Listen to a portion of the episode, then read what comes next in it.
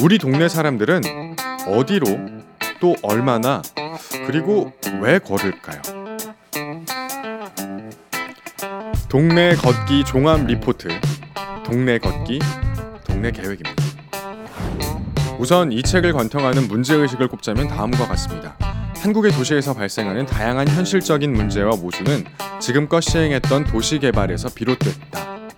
물론 이런 문제를 인식하고 지자체 단위의 행정기구에서 근린 단위, 주민참여형 개발이 이루어지고 있지만 이상적인 논리에 따르거나 이익을 추구하는 경향이 짙다는 것이 저자들의 분석입니다.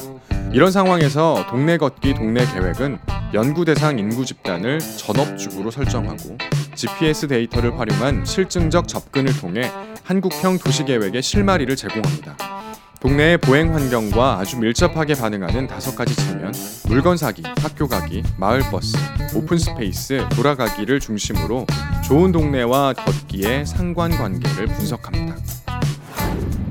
이 책은 지금껏 접했던 도시의 거대 담론을 다룬 보고서와 다른 노선을 취하고 있습니다. 일상생활 보행 데이터를 바탕으로 펼치는 우리 동네 이야기 한번 들어보시죠.